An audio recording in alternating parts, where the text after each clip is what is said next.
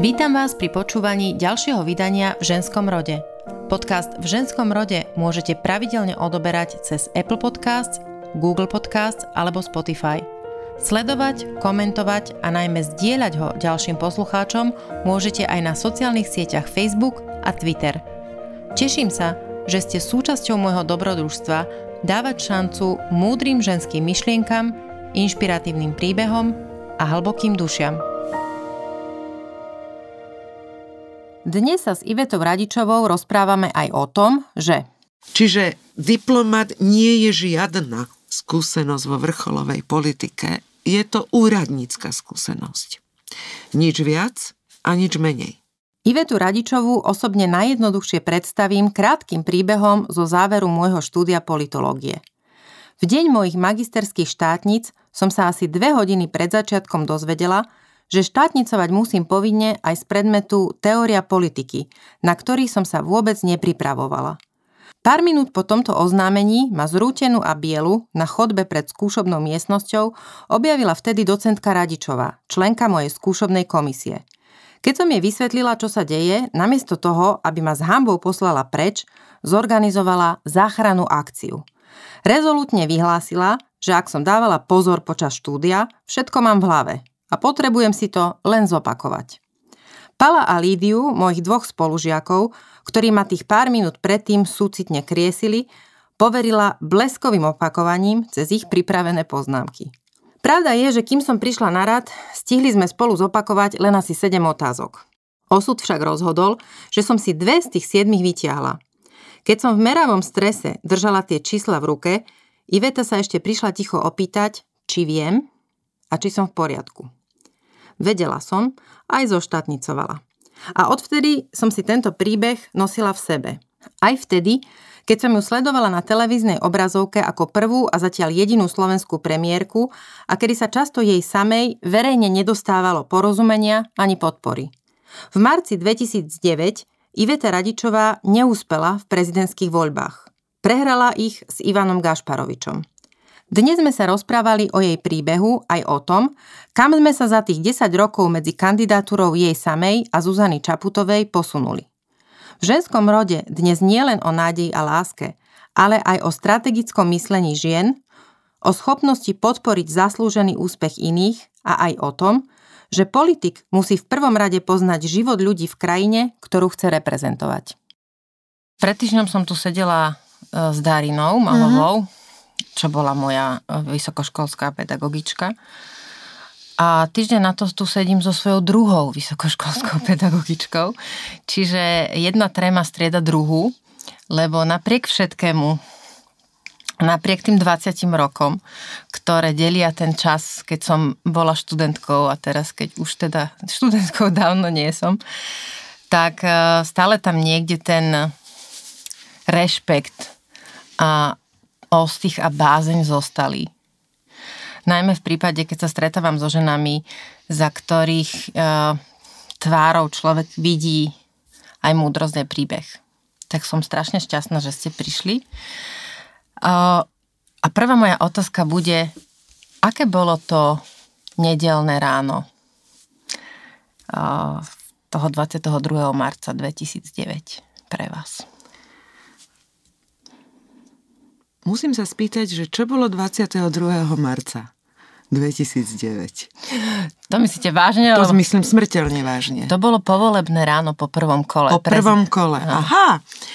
E, čo bolo v marci 2009, viem, ale ktorý presne deň to bolo, mm-hmm. to mhm. si už naozaj nepamätám a nebudem sa tváriť, že si konkrétne dátumy pamätám. Naozaj si to nepamätám, ktorý to bol presne dátum.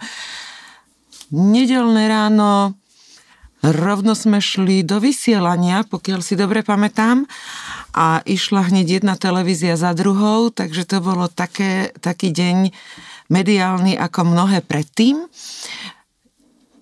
Možno pre niektorých to bol zlom, že skončilo prvé kolo prezidentských volieb a rozbieha sa druhé kolo. Neuvedomovala som si to takto. Skôr tam bol zážitok dvoch hodín spánku, nič viac medzi sobotou večer a nedelou ráno, ale ani to nebolo nič neobvyklé. V rámci kampane nič neobvyklé.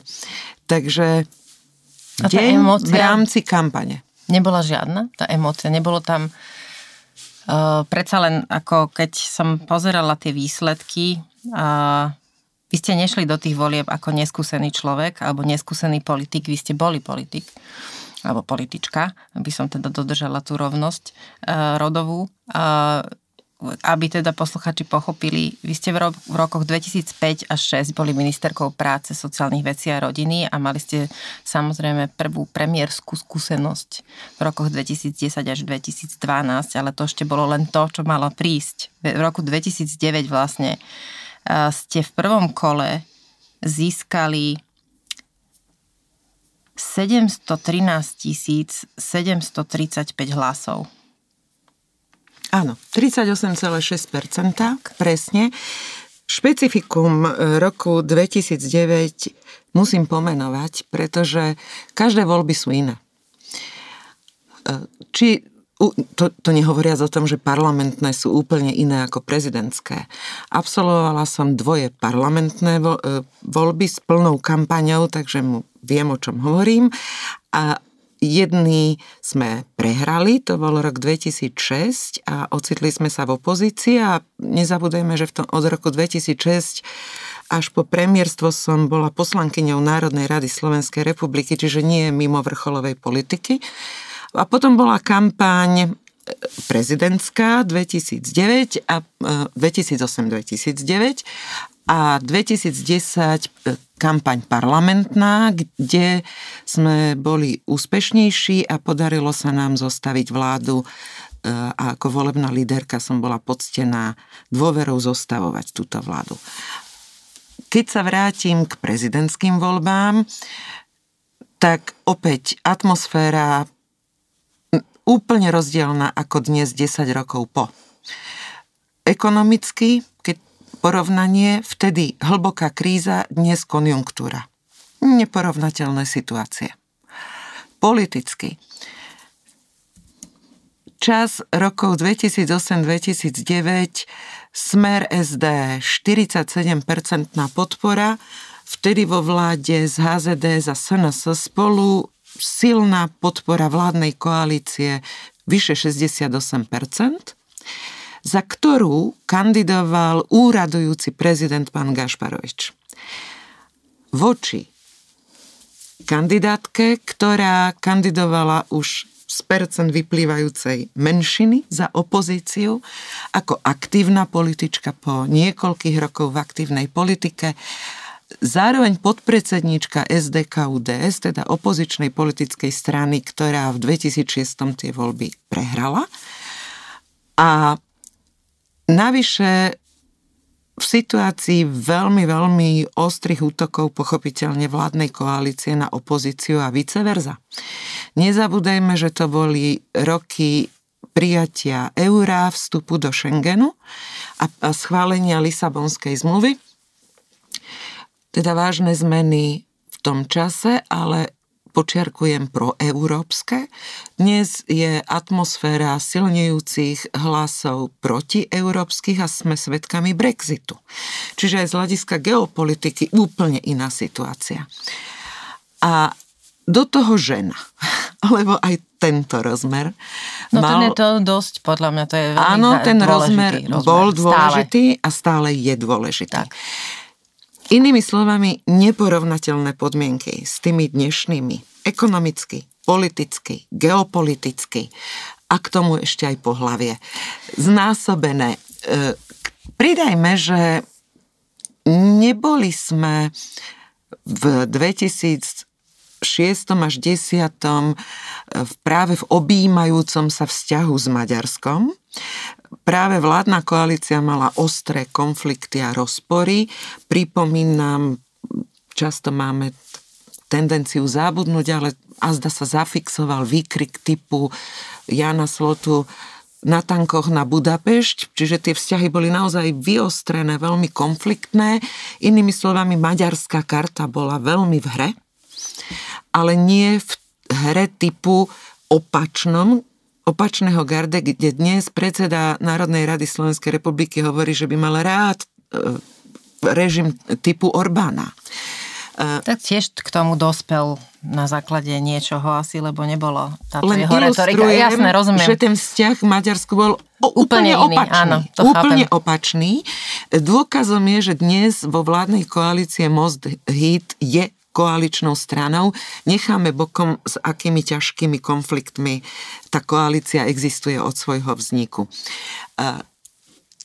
Vráťme ne, sa ale teda, ja vás... Vrátim ja, ja sa k nedeli stále, 22. Stále k vám. Čakám Rada sa k tomu vraciam, len chcem opísať, lebo keď neopíšete podmienky, mm. za ktorých sa daný príbeh odohráva, e, tak e, to tak vysí vo vzduchu a ťažko je to uveriteľné. Ale keď to zaramcujete, že v tomto kontexte sa odohrával príbeh prezidentskej kampane, do ktorého som vstupovala áno ako aktívna politička, ale zároveň sociologička, ktorá vedela vyhodnotiť e, potenciál a šance, ktoré v prezidentskej kampani mám. Mm-hmm. A výhra, to by sa musel stať neviem aký zázrak. Takmer čísla, sa stal zase na uh, druhej strane. Ale, Či ste ho nepredpokladali vôbec? Nie. Lebo otázka je, ja že ja chápem, naozaj, že tento kontext... Naozaj som uh, ho nemala ako predpokladať. To bolo hm. vylúčené. Tam šlo o to uhrať čo najlepší výsledok a pokúsiť sa. Mm-hmm. Pokúsiť sa. Postaviť alternatívu, ale všetky sociologické analýzy boli jedno jednoznačné, že tá výhra bola veľmi málo pravdepodobná. E, pochopila som to tak teda, že ten kontext, ktorý ste spomenuli a opísali, bol pre vás motivačný na to, aby ste ten pokus urobili práve pre tých ľudí, ktorí e, si žiadali nejakú inú alternatívu k tomu, čo e, reprezentovali bolo? Sme, reprezentovali sme iné postoje, iné hodnoty, ale aj iný štýl politiky. A politika končí, keď skončí politická súťaž. Takže predstavili sme možnosť v rámci politickej súťaže, respektíve nekončí, končí v demokracii, aby som bola mm-hmm. presná. Demokracia je založená na politickej súťaži, takže sme vstúpili do, do súťaže s istou ponukou, ale v danom rozložení síl, v, danej, v danom okamihu e, opozícia veľké šance na úspech v prezidentskej kampani a v prezidentských voľbách nemala. Napriek tomu sa prvý raz stalo, že za celé to obdobie e, sa dostal opozičný kandidát do druhého kola volieb. Nepodarilo sa to predtým pánovi Kukanovi. E, Prvý raz sa podarilo. A žene. A žene. Takže ono to isté pozitívum určite prinieslo, minimálne v tom, že e, sme pokračovali trochu povzbudení, že nie je spektrum a názory, ktoré reprezentujeme úplne bez podpory, že má relatívnu ne, zmysluplnú podporu v spoločnosti a že má zmysel pokračovať v nastavenom štýle politiky. Vy ste v druhom kole získali takmer milión hlasov. Mm-hmm. Bolo ich takmer 990 tisíc. Podľa mňa to je číslo, ktoré uh, to bol možno, to bola tá, možno tá motivácia toho milióna na stole, lebo kým ľudia nevidia, tak, uh, tak málo, málo kto si to vie predstaviť a milión cash a milión ľudí je veľký rozdiel. Ja chápem, že sa to asi nedalo vnímať, to číslo milión, ale uh, stále sa snažím zistiť, aký je to pocit, keď uh, sa ráno zobudíte a napriek tej prehre ste um, dostali podporu a áno od takmer milióna Slovakov. Od takmer milióna voličov, ktorí žene s alternatívou úplne iného štýlu politiky, aký bol, v rámci toho nastavenia, ktoré ste opísali, tak tí vám povedali áno, takto by som to chcela, alebo takto by som to chcel. Veľmi záleží od nastavenia človeka, ako vníma takýto moment. A tým prezrádzam svoje nastavenie. Prvý pocit bol, to je neuveriteľné. Druhý pokora, a popri tom aj povzbudenie. Nevzdať.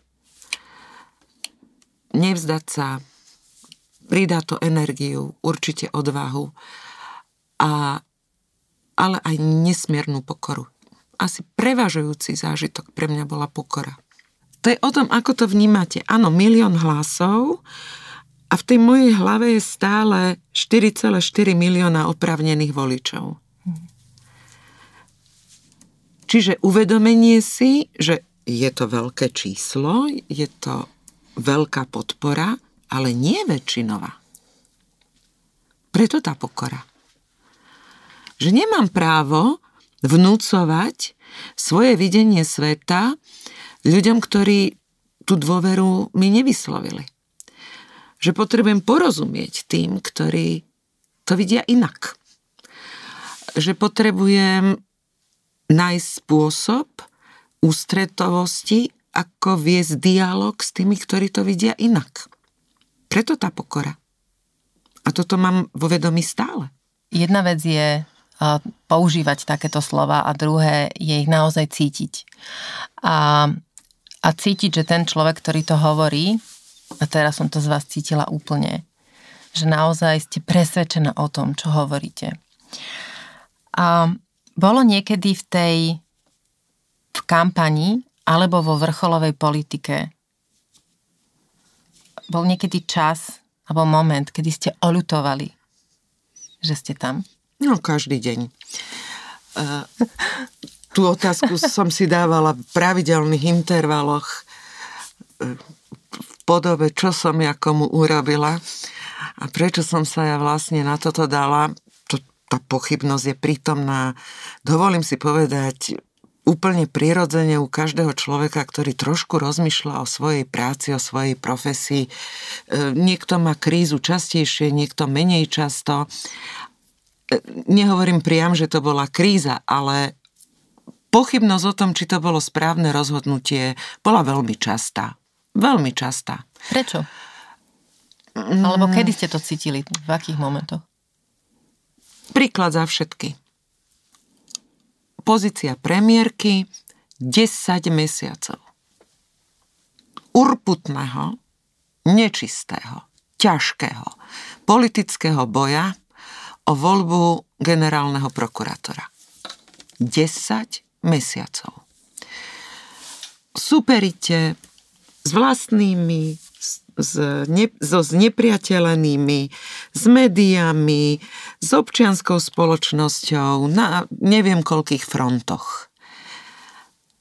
Pres, v presvedčení, že to všetko nedáva zmysel, ak neobnovíme dôveru v hlavné inštitúcie štátu.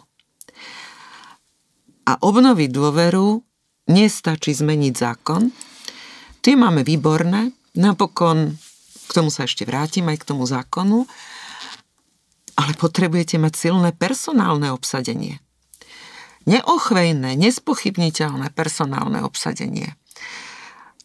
No a ten boj za trnku 10 mesiacov tak s radou opozície, ale aj s radou mojej vlastnej politickej strany bol politicky na život a na smrť tvrdý. Až tak, že v istom momente som oznámila, že dávam demisiu, ak bude znovu zvolený, že nevidím zmysel pokračovať v politike, ktorá sa ide hrať, že je spravodlivá. Ja sa nebudem hrať. A trvalo to 10 mesiacov. Niekoľko kôl. Zúfalstvo v tej Národnej rade až po také excesy typu fotenia volebných lístkov – to si pamätám. No veď to boli šialenstva. Ano. To nadobudalo už kontúry Woodyho Elena.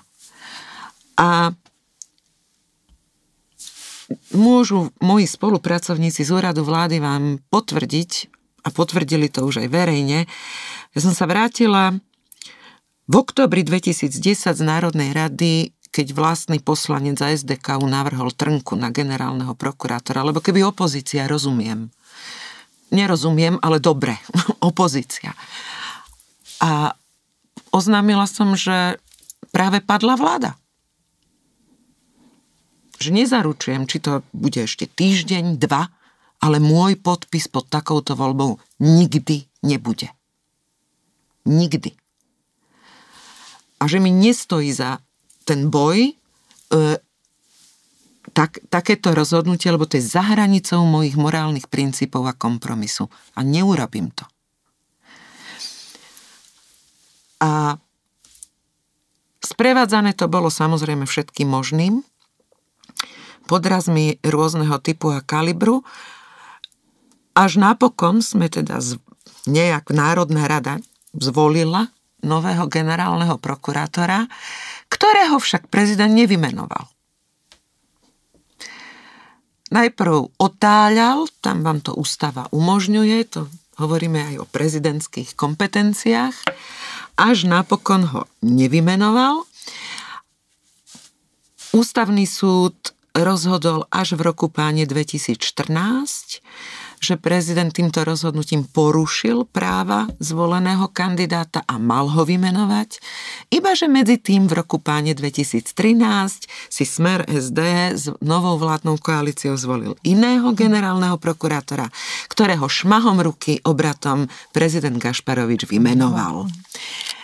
A o tomto je celý príbeh politickej hry s tragickými dôsledkami a následkami, a hovorím s tragickými, pretože dnes vidíme, a snáď už vše, väčšina pochopila, o čom bol ten súboj o generálnu prokuratúru po vražde novinára Kuciaka a jeho partnerky. E, a zda dnes chápu, prečo to pre, bolo pre mňa absolútne nepriateľné mať na, vo vedení generálnej prokuratúry tandem Trnka Kočner. No to som sa chcela spýtať, v podstate mi Pieta a Báze nedovolili to položiť v strede toho, čo ste rozprávali, ale vlastne je to taká nemiestná otázka, že aký, či, či cítite satisfakciu. No v súčasných okolností človek nemôže asi cítiť satisfakciu. Nie, nemôže. Naozaj nemôže. Tento pocit nemám. Uh, tak nebudem zastierať, že pocit vnútorného hnevu áno. Veľmi som nastavená tomu zverejniť všetky mená tých, ktorí v tej verejnej voľbe podporovali Trnku. Inak stačí si vám otvoriť web, lebo presadila sa vtedy verejná voľba, ako dobre, že sa presadila, pretože tí spolu zodpovední za tento stav, ktorý sa ďalej potom predlžil o 10 rokov a povieme tu možno, že by bol Kuciak žil. E, mm, treba sa na tie mená pozrieť. Keď e, rozprávate o tom, že čo sa dialo, ako sa dialo, že bol cirkus, že bola fraška. Eh, ja pôjdem trošku na hranu s tou otázkou. Eh, neberte to osobne. Ale hovorí sa o tom, že ženy nepatria do politiky a aj o vás osobne boli uh, také vyjadrenia, že, proste, že sú ženy hysterické, že sú ženy emočne to nezvládajú. Ale z toho, čo ste hovorili, tá hysteria naozaj skôr vládla niekde úplne inde. Tak ma zaujíma, um, alebo poďme sa o tom porozprávať, poďme to pomenovať, že prečo sa tak uh, zväčša muži, ale aj nemalo žien sa k tomu názoru prikláňa, že ženy nepatria do politiky, pretože im emócie zatieňujú logický úsudok a, a vlastne nezvládajú alebo nemajú potenciál zvládnuť tú náročnosť rozhodovania a líderstva vo vedení štátu, lebo teda nie sú proste stabilné. Hm. Stereotypizácia funguje, keď muž zvýši hlas, tak je oprávnene rozčulený a robia to pravidelne a búchajú po stole. Ehm, keď to urobí žena, tak je hysterická. Keď muž zmení názor, tak je dynamický a flexibilný. Keď to urobí žena, tak je náladová a neovláda svoje emócie. Prepačte. Keď si to situácia zaslúži a poviete, že pardon, ale tento človek nepatrí na tento post a pokiaľ ho zvolíte, tak ja odchádzam, čo je na tomto hysterické to, že nie som ochotná e, podpísať dohodu s diablom, Že nie som ochotná na kompromisy, ktoré sú pre niektorých politikov samozrejmosťou. Že som si vymieniala pol roka listy s pánom Ficom, lebo som zmenila e, politické nominácie na predsedu Úradu pre verejné obstarávanie a zvolili, z, urobila som normálne výberové konanie. A hysteria bola na oboch stranách, ale u pánov podotýkam. Priam hysterické reakcie. Bola to som svetkom patrí... pár, takže viem, že, že muži vedia byť ne, enormne hysterickí. Ach, až neovládateľne. Ale bokom, ja, ja kľudne príjmem, že, že ich niečo naštve, že uvoľnia emóciu. Veď je to normálne v je živote. To. Je to, to ne, normálne. Ale, ale nesúvisí to s pohľavím, to chcem povedať. Nijak to nesúvisí s pohľavím. Niekedy máte potrebu tresnúť po stole, keď je toho jednoducho veľa. Alebo sa zvrtnúť na, pope- na podpätku a tresnúť dvermi. Um, keď zvolíte otvorené výberové konanie, lebo zrazu tradícia, podľa mňa úplne vadná, že niektoré kreslá patria tej strane a iné tej a toto vládnej koalícii a toto opozícii je pre mňa stranická okupácia štátu. A nemá sa diať. Ale vedeli, koho si do tej partaje berú. Ja som nikdy tieto svoje postoje nezakrývala keď sme, keď sme to navrhovali do programového vyhlásenia vlády, je to tam čierne na bielom, všetci áno, áno, áno, možno s vidinou toho, že... Že presvedčia, že to že raz budeme to mať nie. vládu a potom sa z toho nejak potichu cúvne. No, čo sa nestalo, premiérka to brala vážne. A spustila som otvorené výberové konanie, dohodnuté princípy, radila som sa, ako ich nastaviť, nikdy predtým neboli. Odvtedy máme výberové konania na viaceré posty a postupná odsekávanie spomínanej stranickej okupácie štátu, to neviete urobiť zo dňa na deň. Naivná predstava typu preberám dnes vládu a od tohto dňa už dáme definitívu štátnej správe, no ale to tam zakonzervujete tých straníkov predchádzajúcej garnitúry. To nie je veľmi možné, ale nechcete to obsadzovať svojimi straníkmi. Takže ten proces viete urobiť len postupný, cez postupné výberové konania. Inak sa to naozaj nedá. Eh, a chce to trpezlivosť a dôslednosť. V prípade toho konkrétneho úradu, ktorý ste spomenuli, sa to osvedčilo ako veľmi dôležité. No to je nesmierne dôležité. Nesmierne dôležité. E, ale podarilo sa. Iný príklad. Zaviedli sme elektronické aukcie. To sa stalo v roku páne 2010 a zrazu dobehne pracovníčka z úradu vlády. Prvý deň boli rozbehnuté. Vy oči na mňa. To niekto manipuluje. To nie je možné. Dobehla som tam.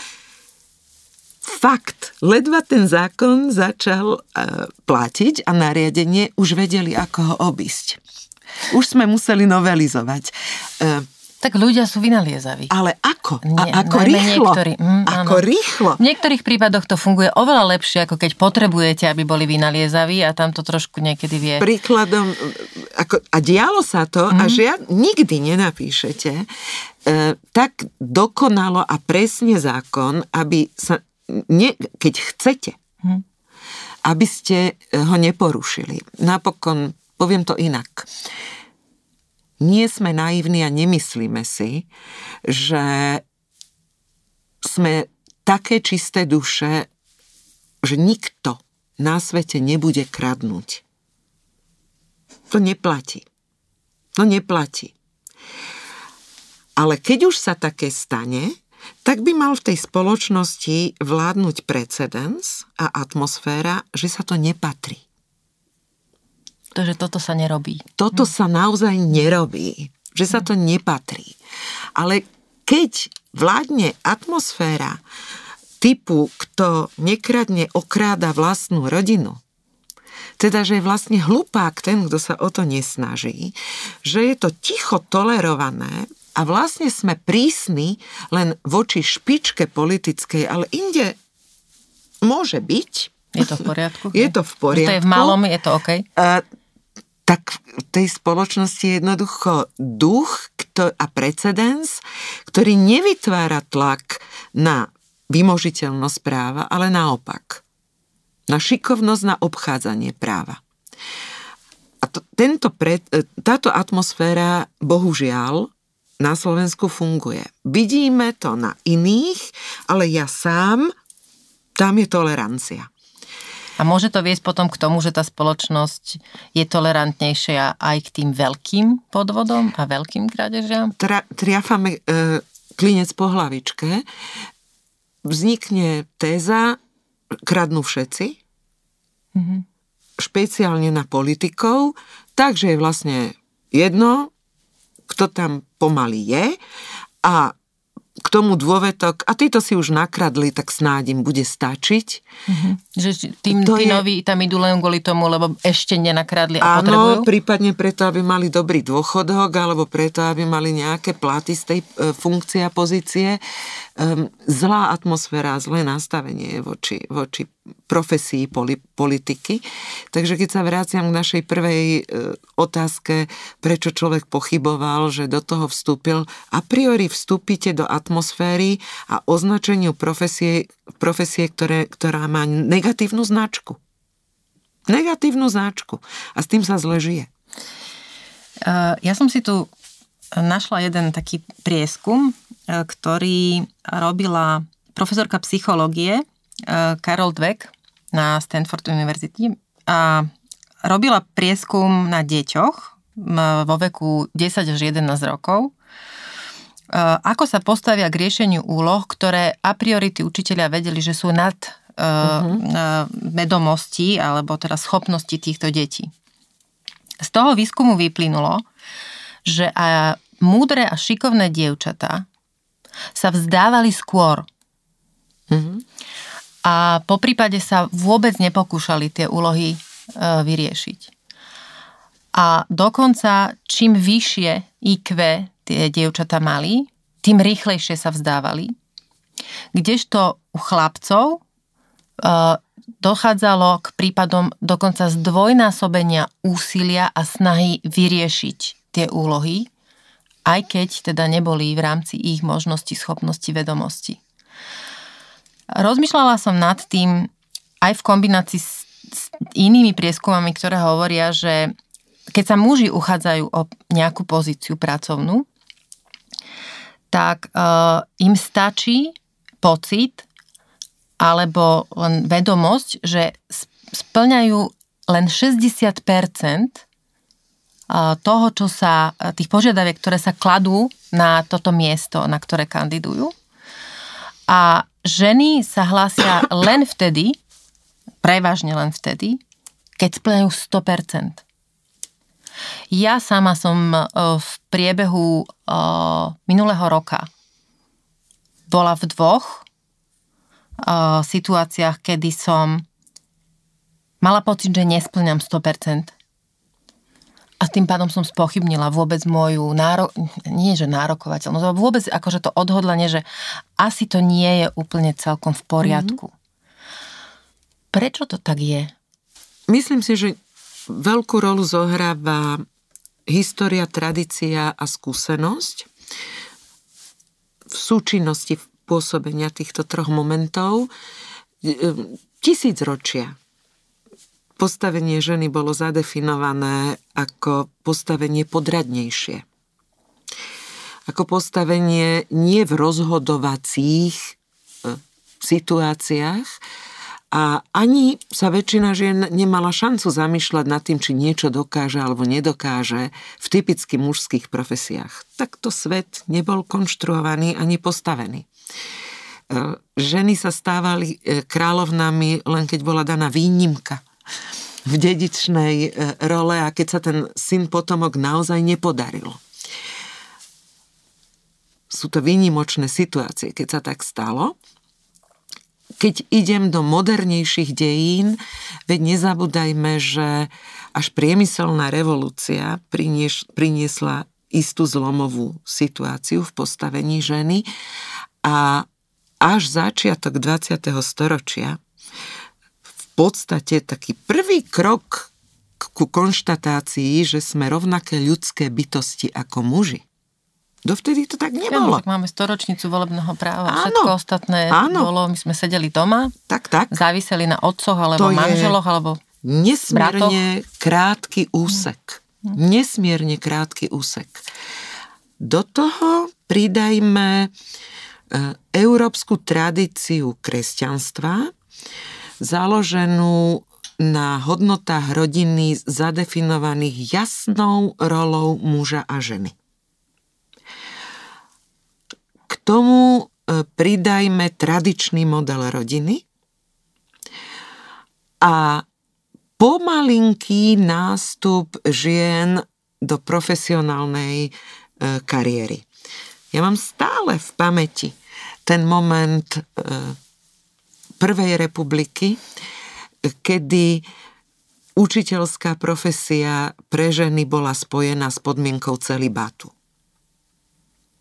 Je to tak? tak? Podľa mňa to si nevie nikto ani predstaviť. To Ale bolo to šokujúce tak. pre ľudí, že žena musela bolo byť to tak. v celibáte, Muž chcela zvládal, byť učiteľkou. ale žena, ak chcela zvládnuť hm. túto rolu, hm. nemohla mať deti. Lebo tá schéma v hlave bola, že pokiaľ by mala deti, nemôže zvládať aj aj lebo to bolo len a len na jej starostlivosti. Muž nikdy nebol v dileme, že veď má aj deti. Takto to nebolo postavené. Až nástupom žien po druhej svetovej vojne e, do profesnej kariéry paradoxne na našom území v rámci totalitného režimu komunizmu spojeného s povinnosťou pracovať. Mm-hmm. Čiže všetky museli byť v práci. Všetky museli ísť do práce. A aby mohli ísť ženy do práce, tak to riešenie bola kolektívna výchova detí. Jasličky. O, jasle, škôlka, Volky, škola, škola, družina. Tá kolektívna výchova mala samozrejme aj svoj leitmotív, pretože šlo e, o výchovu homogenizovanú v duchu jednej ideológie. Hm, čiže vychováme ich všetkých rovnako a bude, bude to pre nás jednoduchšie. Áno. Uh-huh. Uh, takže to bolo, to nebola slobodná voľba zase žien. Z extrému do extrému. Od celibátu pre profesiu k povinnosti byť zamestnaná a pracovať. Žiadna voľba. Žiadna voľba. Ako samozrejmosť vznikol vážny fenomén feminizácie celých odvetví. Ženy nastupujú do profesí, ktoré e, boli nižšie platené, patrili do, do sektoru sociálnych verejných služieb a, a znamenali, ne, znamenali vlastne nie postavenie v rozhodujúcich manažerských alebo riadiacich funkciách. Mm-hmm. V žiadnom prípade. Čiže predavačky, učiteľky, úradničky. Sociálne pracovníčky. Sociálne pracovníčky. Hm. zdravotné sestričky. Čiže e, keď to zjednoduším, tak všetka tá uh, tvrdá práca, a teraz nemyslím, že tvrdá len, že išli niekde na pole alebo k sústruhu, ale naozaj tá proste práca, kde uh, miera vplyvu na rozhodovací proces bola minimálna. Áno, presne tak. Presne tak. Uh, boli formálne vysoko postavené dámy, uh, pardon, sudružky, lebo bolo treba mať aj v UV nejaké ženy, ale to boli, my sme tomu hovorili veľmi presne, profesionálne ženy. Mm. ktoré tam mali zastávať. Že, že má tú sukňu a ten kostým hnedý, niekde v rohu ale, tej miestnosti sa nachádza v hrubých okuliároch. Všetko, tá ideológia bola jedno, jednoznačná, tam neboli možné nejaké diferencie alebo obhajoba alebo zastávanie nejakých iných názorov. Nezabúdajme, že nebola náboženská sloboda. Nezabúdajme, že e, sa ne, nerešpektovali sociálne rozdiely v spoločnosti z hľadiska nejakých statusových, profesných, záujmových a podobne. Takže kedy vlastne sa rozbehol svet, v ktorom žena mohla začať prejavovať reálny záujem o vyšší postoj e, a pozíciu manažerskú, rozhodovaciu, až s demokraciou. Čiže 30 rokov. 30 rokov. Čože je ešte menej ako tých 100. To je nič. Čo to je sme nič. v tých jasličkách. A v akej, teda môžeme len typovať samozrejme, ale v akej teda situácii sa dnes na Slovensku ocitajú ženy? Zacielím to presne na, na to, čo sa deje a vlastne od čoho som, kde som ja začala s tou otázkou, že ako ste sa vycítili v nedelu po prvom kole. Mali sme teda prvé kolo prezidentských volieb, v ktorom zvíťazila žena, a, a vlastne čakajú nás teraz dva týždne spoločenskej debaty o tom, že či má právo tam byť, či vôbec je správne, aby sa uchádzala o, o túto funkciu. A teraz nás chval pomenúvam alebo hovorím slova, ktoré sa vyskytujú mimo moju bublinu, v ktorej žijem a mimo ľudí, s ktorými ja zdieľam nejaké názory. Kde sa teda ocitli ženy? Sme, sme v situácii, že aj by sme chceli, aj by sme nechceli, už máme, mám, a vôbec máme slobodu voľby? Môžeme, ten, umožňuje nám tá spoločnosť vybrať si, teda práca alebo tie spoločenské a pracovné ambície, alebo vyslovene rodinný život? Ťažká otázka, ale e, musím začať e, od sociálnej štruktúry. Väčšina žien nemá žiadnu možnosť voľby. Nemá žiadnu možnosť voľby, pretože e, mnohé rodiny stále sa nachádzajú e, v situáciách riešenia každodenného prežívania. A to nie je voľba. Ak máme 20 e, rodín v kategórii pracujúcej chudoby, tak to nie je žiadna voľba. Ak máme slabú strednú vrstvu e, pod alebo na hranici priemeru, to nie je žiadna voľba. To je hľadanie spôsobu, ako zvládnuť každodennú ako realitu a situáciu. Ak máme záťaž pokryť stále narastajúce záväzky a potreby vzdelávacieho systému um, do tej miery, že zvažujete, ktoré z tých pomôcok ešte je schopná rodina zaplatiť a ktoré už jednoducho je nad jej možnosti, tak to nie je voľba. A vidím túto optiku e, spojenú s obrovskými regionálnymi rozdielmi, ktoré nevznikli teraz, sú dlhodobé, ale nepreklenuli sa. Máme stále regióny, kde je vysoká miera nezamestnanosti, kde je permanentný strach o stratu práce, kde beriete akúkoľvek prácu, kde ehm, sa bojí, máte strach povedať svoj názor zamestnávateľovi, lebo ste vymeniteľní. To nie je sloboda ani voľba.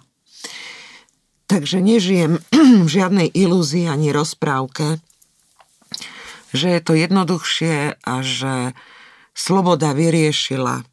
Tieto dilemy nevyriešila. Pre niektorých je sloboda čistou provokáciou. A hnevá ich. Napokon sme to videli vo výsledkoch e, prvého kola prezidentských volieb. Ano, je to, na tých 25%? Hovoríme o 25%, len zabúdame dodať, že je to z účasti 48,5%. A že nehovoríme o väčšine ľudí, ktorí sa volieb nezúčastnili. Ani len neprišli. Ani len neprišli. Mm-hmm. kde... To znamená, že neboli dostatočne namotivovaní ničím. E, alebo tá ponuka, ktorá je k dispozícii, ich, nijak neoslovila. No tak myslím, vlastne ničím Áno. z toho, čo bolo, tak neboli správne, motivovaní. Správne. Zabudáme, že väčšina neprišla k tým voľbám. Mhm.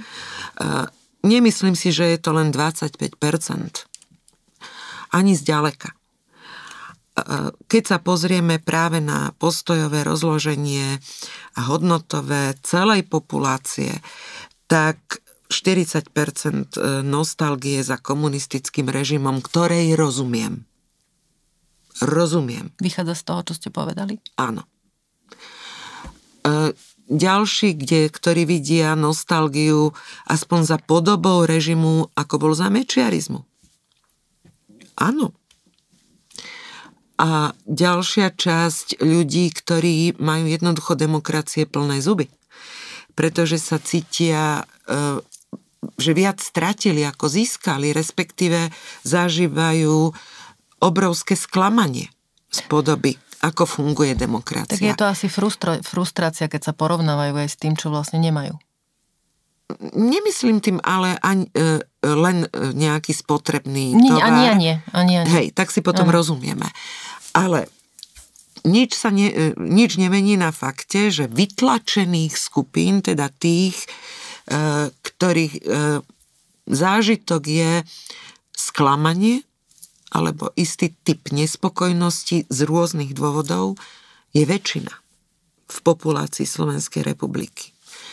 Tak potom nehovorme o možnosti voľby. Je ja o nej jednoducho nemôžem hovoriť, lebo to tak nie je. A čo sa potom týka postavenia ženy, tak keď nemá možnosť voľby, tak e, aká spokojnosť? Keď musím riešiť, keď mi ochorie dieťa, čo s tým, keď stojím e, v rade od štvrtej na to, aby som dieťa mohla umiestniť do obecnej škôlky, tak je to katastrofa.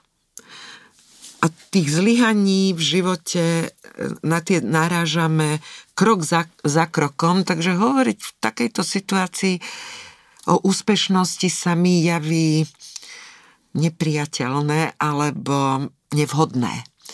Napriek tomu je niekoľko žien, ktoré sa presadzujú v podnikateľskom sektore, ktoré sa presadzujú v politike, pokiaľ bude pani Čaputová úspešná v druhém, druhom kole a ja pevne verím, že bude, tak bude to piata prezidentka v rámci európskych krajín, mm-hmm. áno, e, čo je významný posun, ešte pred pár rokmi skoro nepredstaviteľný. A krôčik za krôčikom môžu ženy vniesť prvok väčšej empatie do robenia politiky. To ste ma predbehli s odpovedou, ešte som ani nedala tú otázku. Áno, ženy majú väčšiu empatiu. A tvrdím, že prirodzeným spôsobom, jednoducho preto, lebo dieťa je budúcnosť. A tým pádom úplne prirodzene, priam biologicky. Žena cez dieťa rozmýšľa o budúcnosti. A rozhodovanie sa pre ňu nie je určujúce tu a teraz malé víťazstvo, ale to, čo prinesie moje rozhodnutie pre život môjho dieťaťa, prípadne detí môjho dieťaťa teda má väčšiu prirodzenú nastavenosť na dlhodobé uvažovanie. Paradoxne je, že muži hovoria o ženách, že ženy nie sú dobrí stratégovia, čo teraz ste povedali úplný opak. Lebo Neviem, žena musí na poz... to prišli, no. um, pretože žena musí rozmýšľať o tom, aká bude budúcnosť jej detí. A rozmýšľa o tom. A snaží sa im pomáhať v rámci tých podmienok nastavenia si vlastného života. Niekedy to preháňame, že bránime rozletu vlastných detí, ako príliš sme ochranárske, áno, niekedy to aj preháňame. Ale tým základným cieľom je potenciál myslieť e, na, na budúcnosť a dlhodobejšie uvažovanie. A je v tom istá stratégia. Že v tom nie je stratégia vlastnej kariéry? Nie, nie je. Nie, nie je. Lebo tá stratégia je, opakujem, skôr kariéra detí ako moja vlastná. Žena sa vníma pre deti ako trampolina, ako odrazový môstik. Mm-hmm.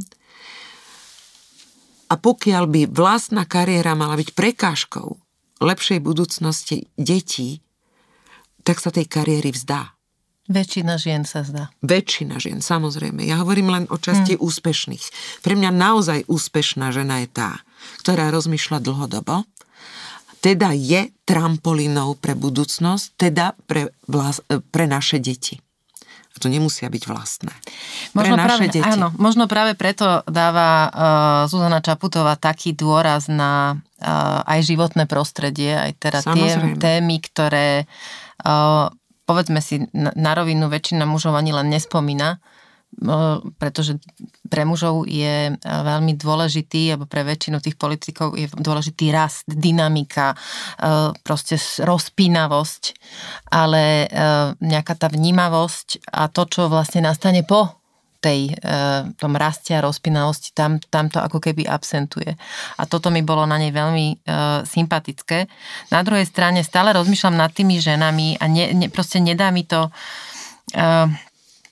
že som sa viackrát stretla s tým, že jej práve ženy jej vyčítali, že má uh, ambície uh, ísť teda do politiky a že má byť predsa doma a venovať sa tým svojim dcerám, ktoré ju potrebujú a nie proste vyliezať von a, a riešiť to, čo jej neprináleží. A toto je niečo, čo v, hovoria ženy iným ženám dosť často, najmä tým ženám v tom, v tom politickom uh, rozmere, to myslím. Uh, spomínala som tu ja v kedysi v minulých dieloch Hillary Clinton. Boli, ja čítala som teda nedávno teraz Michelle Obamovú, ona to takisto vnímala, že, že sa jej to vždy vrátilo od žien ako taká niekedy uh, len utrúsená poznámka, niekedy taká nemá výčitka, niekedy absolútne uh, priamy uh, úder, že vlastne kritizovali ju ženy a to bolo najviac bolestivé. Je úplne na mieste, ak sú ženy, ktoré svoje poslanie vidia v rodinnom zázemí, budovania rodinného e, pohodlia alebo príjemnej atmosféry, e, vo výchove vlastných detí alebo v tom, že robia oporu úspešnému partnerovi. Áno, aj tento model je na mieste a je v poriadku. E, sú však ženy, pre ktorých by takýto model bol klietkou. A navyše, pre partnerov, partnerov takýchto žien eh, by bol klietkou. Pretože by, to, by ich to pri tých ženách neudržalo. Nebavilo by to. Nie. Boli by veľmi rýchlo, veľmi nezaujímavé. Záleží na tom, akého si zvolí žena partnera aké ten partner má očakávanie, aké žena má očakávania a v podstate na akom modeli sa dohodnú. Pokiaľ sa na tom modeli dohodnú, tak je to v poriadku. Pokiaľ je žena držaná v modeli nerovnováhy e, istou silou, strachom alebo tlakom tradície, tak to nie je v poriadku. Patrím k tej skupine žien, ktorá mala partnera, ktorý keby som sa zmenila na puťku domácu, tak sa sám asi zmárni. Nikdy to neočakával. Nikdy. Očakával človeka vedľa seba, s ktorým študoval na vysokej škole, ktorý bol plný invencie, nápadov, motorom, ktorý mal presah do iných sfér, Myslím, že to bolo to, čím som zaujala svojho partnera. A nie tým, či viem urobiť dobré brinzové halušky. Čím nedegradujem, prosím. Mm-hmm. Znovu počiarkujem. V žiadnom prípade. Model, v ktorom je dohodnutá delba 60% šikovnej gazdiny, ktorú, ktorú si vážime, ktorá venuje všetok čas svojim deťom, je rovnako cenný ako model, v ktorom sa zíde tzv. dvojkariérové manželstvo, kde obaja tí partnery sú nesmierne dynamickí a sú, sú, chcú si byť navzájom inšpiráciou. Pokiaľ je to voľba týchto partnerov, je to úplne na mieste. A Samozrejme, že každý ten model sa potom stretáva s inými typmi problémov, ktorým musí čeliť. Tie dvojkariérové zľaďovať program a, a intenzitu a nápor v istých momentoch toho pracovného nasadenia nie je vôbec jednoduchý. No nie je, si, Žila nie som to, je. je to náročné. Áno, nie je to jednoduché, e, ale čo v živote, pokiaľ hľadáte kompromis s partnerom, lebo to je hľadanie kompromisu, ktorý je ľahký. Iba vtedy to môže fungovať, ak nemáte zážitok, že sa iba vy niečoho permanentne musíte vzdávať. To a ten druhý, jasné. áno, hm? a ten druhý nedáva nič. Ak je tam obojstranný pocit vzájomného dávania, tak je to v poriadku. Jednou vetou a chceme riešiť ten tlak na rodinu spôsobom, že ja sa oslobodzujem tým, že zotročím partnera, ktorý predtým tie e, úlohy robiť nemusel, tak to padne. S týmto súhlasím úplne, ale vrátim sa k tomu, že uvažujem nad tým, že či niektoré ženy, ktoré vlastne kritizujú ženy angažované alebo angažujúce sa aj v politickom súboji, že či to nie je aj ten prípad, kedy one, že, že kritizujú tie, ktoré same pociťujú istú frustráciu z toho svojho postavenia. Alebo že vlastne im ani len neprišlo, že by samé mohli niečo dokázať. Nemusí to byť to, že a teraz takisto to nedegratujem, eh, že keď som doma, starám sa o deti, je to podľa mňa veľmi hodnotná eh, rola, ktorú vykonávam. A som sama mama troch synov, takže viem, čo to je. Na druhej strane, keby sme to nebrali, že tá druhá volí iný prístup k svojmu vlastnému životu a okrem toho, že vychováva deti, má aj ambíciu nejakej, proste byť činná vo verejnom živote, že vlastne keby to bolo niečo také inšpiratívne, Nehovorím, že teraz všetky sa máme uh, angažovať vo verejnom živote, ale že možno tá naša vla, vlastná vnútorná prajnosť voči nej a um, proste taký ten, takéto povzbudenie, alebo aspoň to, že budem ticho a nebudem o nej verejne rozprávať, že patrí naspäť k sporaku a jej deti budú nešťastné za 20 rokov, lebo mama išla kandidovať, tak možno to ticho vytvorí a posilní tú našu spoločnú ženskú slobodu voľby. Lebo to je podľa mňa to, čo my ženy by sme mali dopriať jedna druhej a nám všetkým navzájom. Že tá, tá sloboda voľby, o ktorej ste hovorili, že nie je, pretože je, žijeme v mnohých oblastiach strašne ťažko, že my ju musíme posilňovať aj v takýchto jemných nuansách. Áno, hovoríme o hĺbšom probléme prajnosti to je starý konflikt závisti a prajnosti. Či platí to známe s kapalami koza daj Bože, aby susedovi skapali dve? Alebo žijeme v atmosfére jojojoj, nech sa to nestane aj susedovi. E, prajnosť súvisí s tým, či vnímame, že dosiahnutý úspech niekto dosiahol zaslúžene alebo nie. A opäť sme pri istej vlne a atmosfére, že úspech je možné dosiahnuť len nejakým podvodom, alebo tým kradnutím, alebo nedaj Bože ešte horšími ako metódami. Už, už jen väčšinou áno, tu áno. tie postelné scény áno, a podobne, áno, že áno, favoritka. Áno, Áno. Nemohla to v zásade vôbec dosiahnuť tým, že je múdra, inteligentná. do úvahy inak, áno. To je to uh, a priorné podozrievanie, že normálnym spôsobom, vlastným pričinením vzdelaním, inteligenciou, empatiou sa dá dosiahnuť e, úspešná pozícia, že všetko je to len o kamaračavtoch, klientelizme a iných teda mechanizmoch. Rozlišujme. Ja nehovorím, že nefungujú lobbingy a preboha, veď sme ich svetkami, to by som bola slepá, hlúpa a neviem ešte aká, keby som tvrdila, že nefungujú.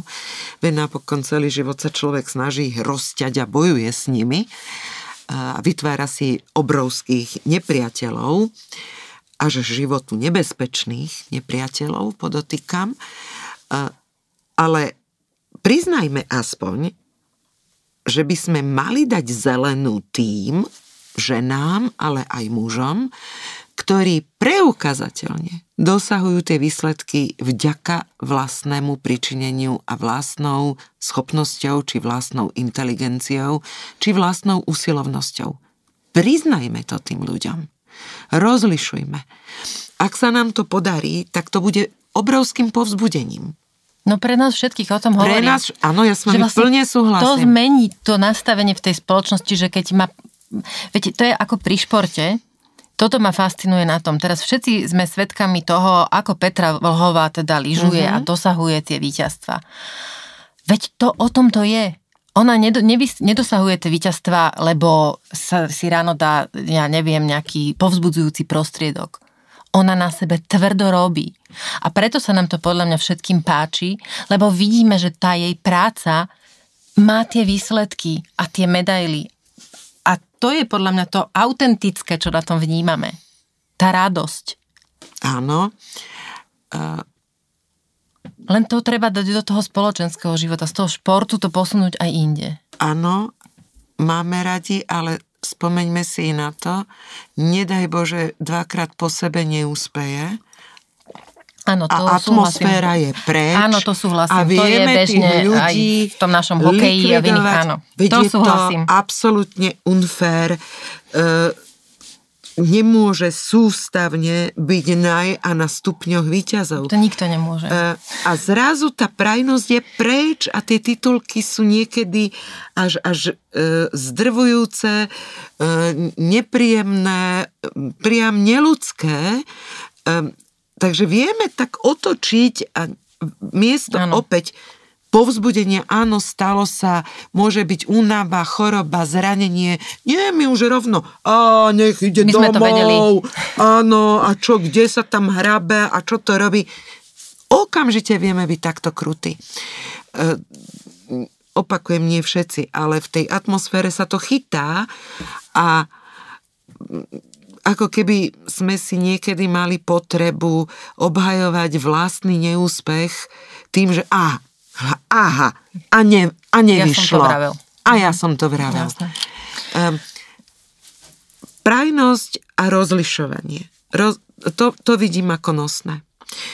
A vedieť, uznať, keď niekto tvrdou robotou dosiahne ako dobrý výsledok napokon každodennosti.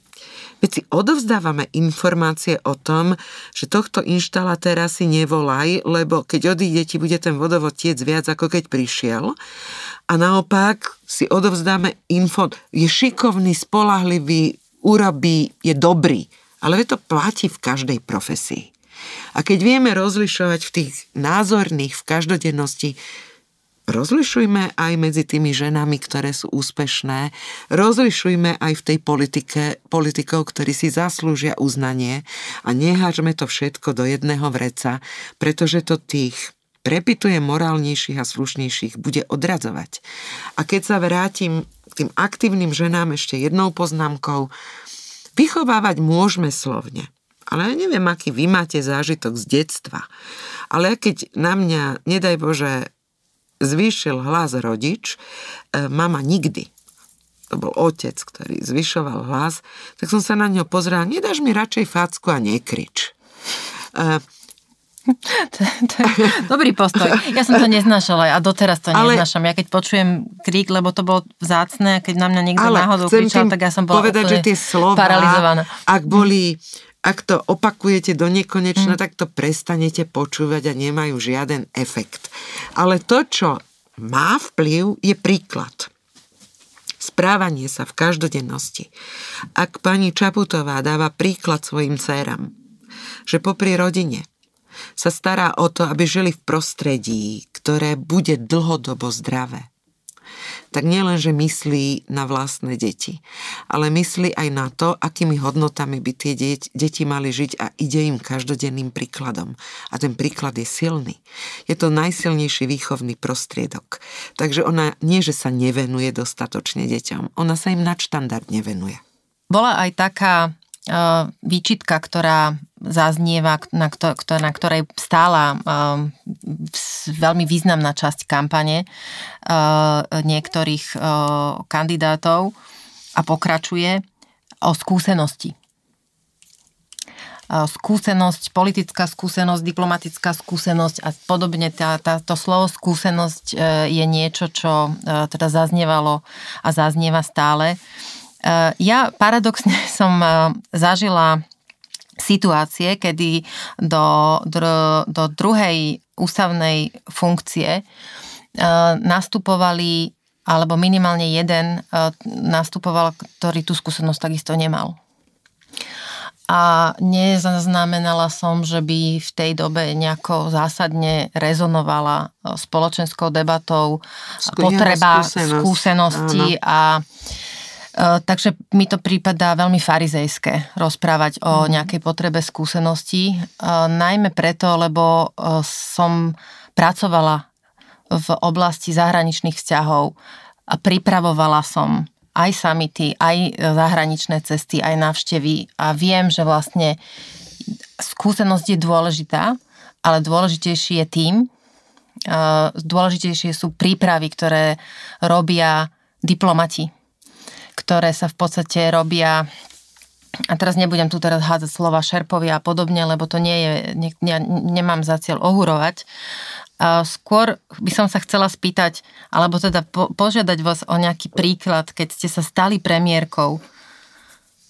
Napriek politickej skúsenosti predsa len je iné, keď letíte niekde do zahraničia na obrovský summit, alebo ja viem, že prezidentku alebo prezidenta bude čakať na jeseň napríklad teda účasť na zhromaždení v OSN v New Yorku. Čiže naozaj nebudeme zastierať, sú to veľké podujatia, ale do akej miery teda je opravnené to mm, manifestatívne držanie toho, že áno, skúsenosť je najpodstatnejšia. Skúsenosť môže byť prínosom pozitívnym aj negatívnym. Pozitívna skúsenosť znamená, že za, zažijete napríklad na poste ministra, všetky ministerské rady v Európe aj na úrovni OSN a keď postupujete ďalej v tej politike, tak veľmi presne viete, ako ktoré inštitúcie fungujú, čo vás tam čaká, ako vyzerajú rokovania, e, e, kedy môžete vetovať. Ja som ako ministerka práce e, vetovala zákonník práce na úrovni EÚ asi trikrát. Čiže môže byť pozitívnou. Ale môže byť rovnako, že si nesiete v tom bátohu príšerné skúsenosti z praktickej politiky a to je intrigovanie, politikarčenie, lobbyingy, späto s oligarchami, e, vlastne istá poddanosť priam e, sponzorom e, danej politickej strany a podobne. Môžete si niesť naozaj veľmi, veľmi negatívne skúsenosti, ktoré nie sú žiadnym pozitívom, kiež by ich ten človek radšej nikdy nemal. Takže neplatí nikdy tá jednoznačná veta, že áno, skúsenosť je fajn. Môže byť, ale naopak nemusí. Môže byť obrovskou prekažkou. A potom ešte si povedzme, že aká skúsenosť. Um, trvám na vete, že diplomát je úradník. Úradník, ktorý má jasné limity, čo môže a čo nemôže on iba presadzuje vládnu politiku. On ju netvorí. On ju nesmie tvoriť. Presne tak. On s ňou priam nesmie byť spojený. On s ňou nesmie byť spojený. Čiže diplomat nie je žiadna skúsenosť vo vrcholovej politike. Je to úradnícka skúsenosť. Nič viac a nič menej. Takže ktorá skúsenosť je prínosom a nie je prínosom? Myslím si, že základ je skúsenosť z poznania života ľudí v krajine, ktorú chcem reprezentovať. Poznanie. Každodennosti. V regiónoch. Poznanie potrieb, záujmov, problémov, ktorými ľudia žijú. Toto je skúsenosť, ktorú potrebuje politik mať vo vienku. Aby vedel robiť skutočné, reálne zodpovedné rozhodnutia a potom nebude rozprávať o, t- o témach, ktoré ľudí nezaujímajú. Otravujú a sú z nich unavení. Ale bude otvárať témy, ktorými ľudia, na, nielen otvárať, ale ponúkať riešenia na diskusiu, ktorými ľudia naozaj žijú. A Slováci žijú sociálno-ekonomickými problémami. Kde je tá téma? Kde je? Kde je téma nielen zvyšovania minimálnej mzdy, kde je téma zmien na našom pracovnom trhu, kde je téma e, zabezpečenia elementárneho chodu e, domácností, kde je téma strachu zo straty práce, kde je téma riešenia regionálnych rozdielov, kde je téma kva- e, riešenia môjho zdravia, nie zdravotníctva, zdravia. Kde je téma dlhodobej starostlivosti? Kde, a takto by som, nechcem toto je minúť ďalšiu hodinu času Toto nášho. sú pravdepodobne všetko otázky, ktoré si niekde kladie tých 52%. Presne tak. A keďže politika sa začala zaoberať samou seba, sebou na to, ako si udrží moc, namiesto toho, ako použije moc, stále viac ľudí, e, prestáva mať dobrú mienku o politike a o politikoch. Tak ja dúfam, že do toho 30. marca budeme o tom rozmýšľať nielen na Facebooku, a, a na sociálnych sieťach, ale hlavne sami v sebe. Lebo podľa mňa toto sú všetko otázky, ktoré si musíme dávať všetci navzájom. Lebo naozaj ja veľmi vnímam